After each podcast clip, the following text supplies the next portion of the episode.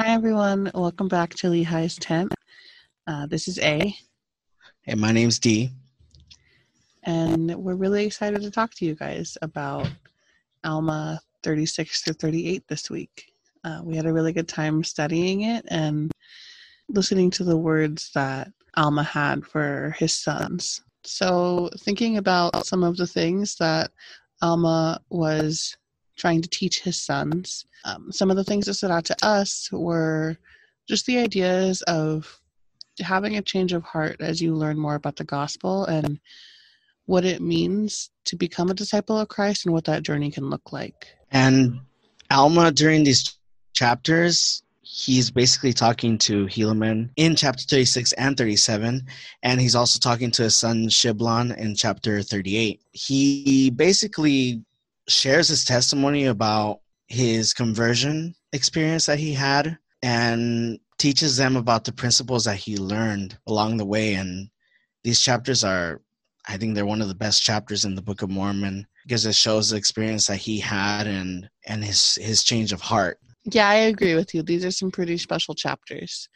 I know that one of my favorite parts is definitely when we get to hear Alma's side of his conversion when he had the vision of the angel that came to him and he falls to the earth for three days and for three nights. And previously, we only really get a description of that from the outside, but now we get to hear in Alma's own words what that experience was like for him and what exactly he went through. And I really like how Alma, when he's talking to Helaman, if you think about it, Helaman is pretty young. And Alma, we know him as Alma the Younger. Well, not young anymore, but at the time that he had his experience, he was young.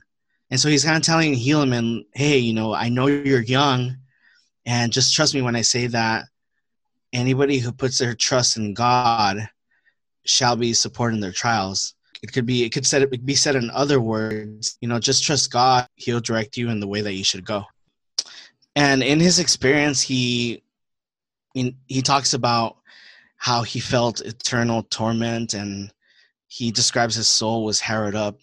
And he goes through all these pains and afflictions while he's basically out for three days and three nights. And you know i kind of thought it was symbolic that the scripture says and now for three days and three nights i was racked even with the pains of a damned soul. And it just made me think about how this is kind of of, I guess, a little bit symbolic of the Savior. He kind of rose after three days. I don't know. To me, I just see like a like a little connection um, because I've had experiences in my life where something happens to me, and that something reminds me about something that the Savior did. And I can imagine Alma, you know, him in his experience, he remembers that he was out three days and three nights, and I guess he might have or could have thought about how the Savior atoned for us, and on the third day he was resurrected, and he he conquered death, uh, spiritual death, and also physical death, and because of that, he was able to receive a remission of his sins. That take on these scriptures really makes sense to me because the Savior is at the center of everything that Alma's teaching his sons in these chapters. And it also calls to verse 21 in chapter 36 when he says that there could be nothing so exquisite and so bitter as were my pains. Yea, and again I say unto you, my son, that on the other hand, there can be nothing so exquisite and sweet as was my joy. Because he's trying to explain to them that all the suffering that he's gone through in his life and in that moment, I would say, with the angel, all the pain that he went through was nothing compared to the joy that he experiences in the gospel and in his faith in the Savior and everything that he's been given in return. And he does say in, in verse 23, But behold, my limbs did receive their strength again, and I stood upon my feet and did manifest unto the people that I had been born of God. And that last couple words, born of God, um, in my notes here, I did I did write, what did it take Alma to be born of God? And you know, in this in these couple of verses, I mean, he went through a lot. He went through a lot of pains, a lot of feelings of guilt, feelings of fear for what he had done. But because of the Savior and because of his atonement, he himself says that his experience was bitter, but also it was so sweet because of the joy he had when he was repented and when he received the remission of his sins. Yeah, and I think there's something really special and something that we can take away from Alma in this chapter too, because right after that he tells his sons that since that moment, since his conversion and being born of God, he's labored without stopping to bring that same joy that he has now to others and to his sons so that they can continue and bring it to even more. Yeah, I agree with that. And being born again, I was just thinking about those words, born again, born again. What does that mean?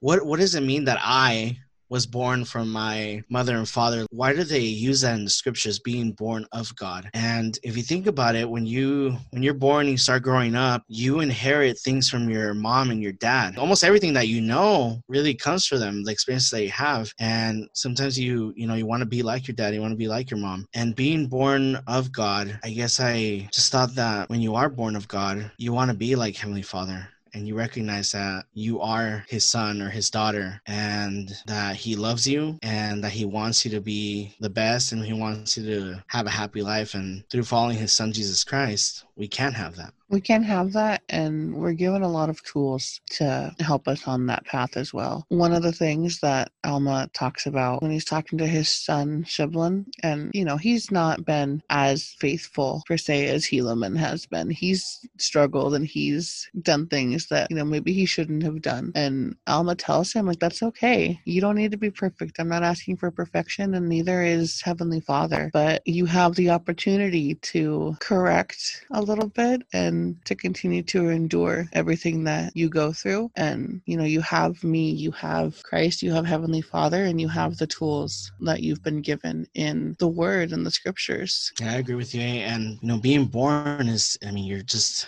kind of say in in a sense you're kind of like a baby to the gospel you know remember the the time when you were baptized remember the time when you maybe i don't know maybe joined the beehive class or time you were a priest, you start learning all the gospel principles. Being born again, I think it does happen at a certain point, but you got to keep going and going and learning and growing until you become more and more and more like your Heavenly Father in Jesus Christ. So it is the beginning, I think, of a process in the gospel and in your spiritual journey. And Shiblon and Helaman, they're I'm not saying they're starting this journey, but Alma is kind of sharing his testimony with them of the things that he's learned, the things that have made him be able to receive a remission of his sins and to become one of the greatest prophets that the Book of Mormon has has had. And one of the principles of the gospel, I guess one of the resources that we have that can help us in this journey are the scriptures, the word of God. In Alma in chapter 37, he talks about the Liahona, that ball director that helped out Lehi's family journey through the wilderness and that it worked according to their faith. And he brings up the Liahona at this time to liken it to the word of Christ that his sons have as a guide and that we have today that can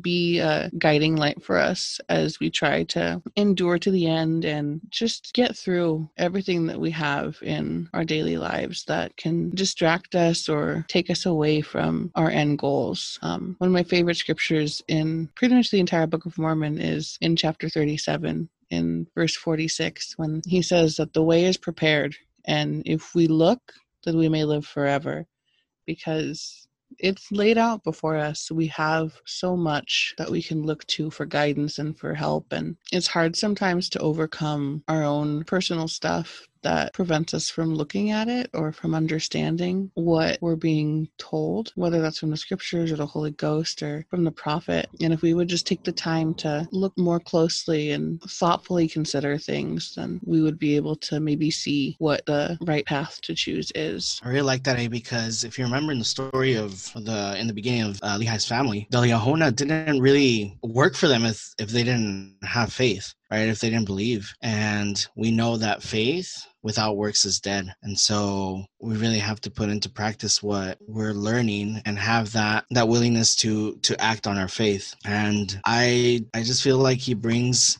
this up to Helaman because it's going to be something that's going to be really important for him to pay attention to. It's his Liahona in a way, right? What's in him. And I just like to ask a question what what is your Liahona? What has been something that has guided you through your, I guess, through your spiritual journey, or what has guided you since becoming a member of the church? Yeah, we'd like to invite you all to really think about that question and think about what your own personal Liahona has been and continues to be, and write that down. Write it down, write your testimony, and keep it in your scriptures so that you can look back on it we're so thankful to anybody that might be listening to the podcast and just want to say that we're happy that we're doing this. This is now our second episode, I guess, and we're really happy and we want to continue doing this. And um, we're so thankful for, for everything. And I guess we'll catch you guys on the next episode. Peace. Bye, y'all.